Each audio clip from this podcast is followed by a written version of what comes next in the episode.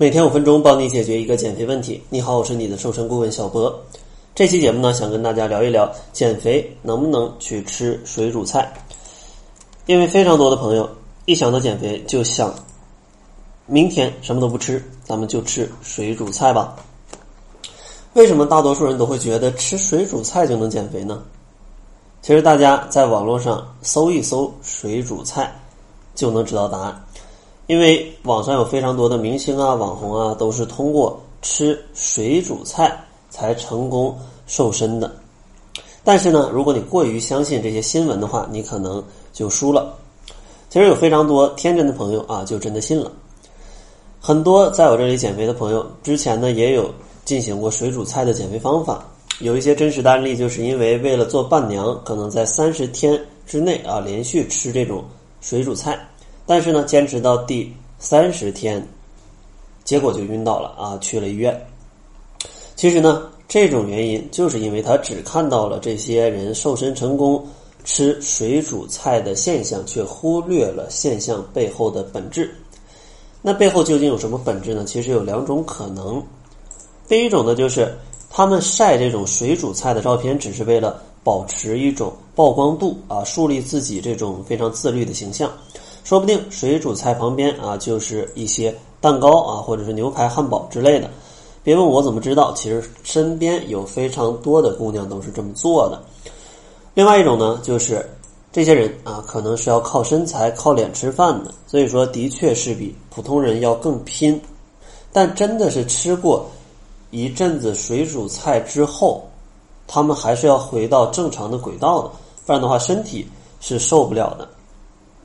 因为真的有太多的朋友，他们吃了很久的水煮菜，就会导致可能整个人一脸的菜色。比如说，可能说皮肤粗糙啊，大姨妈也不来了，或者说头发也在掉，这都是你一直在吃水煮菜带来的一些副作用。而且呢，除了这些表象之外，你的身体也会被掏空。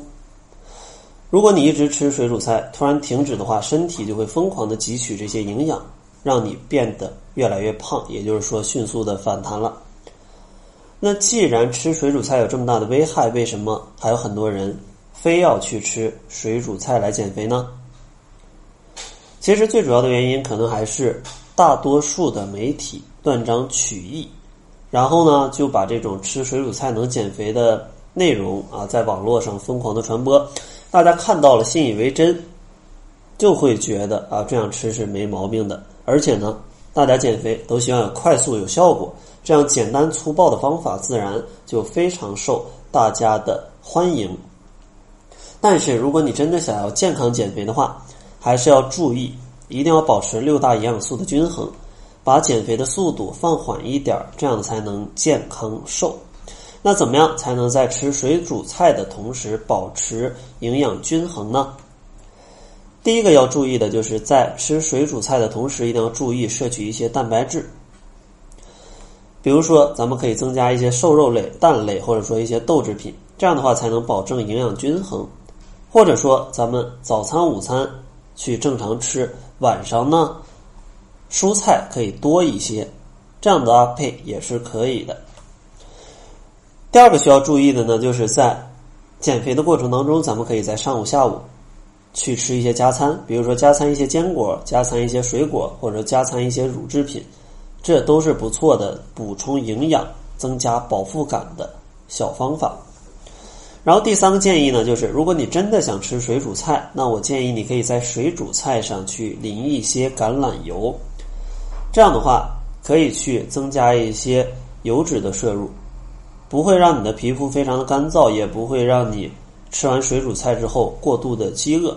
当然，油呢还是建议选择橄榄油。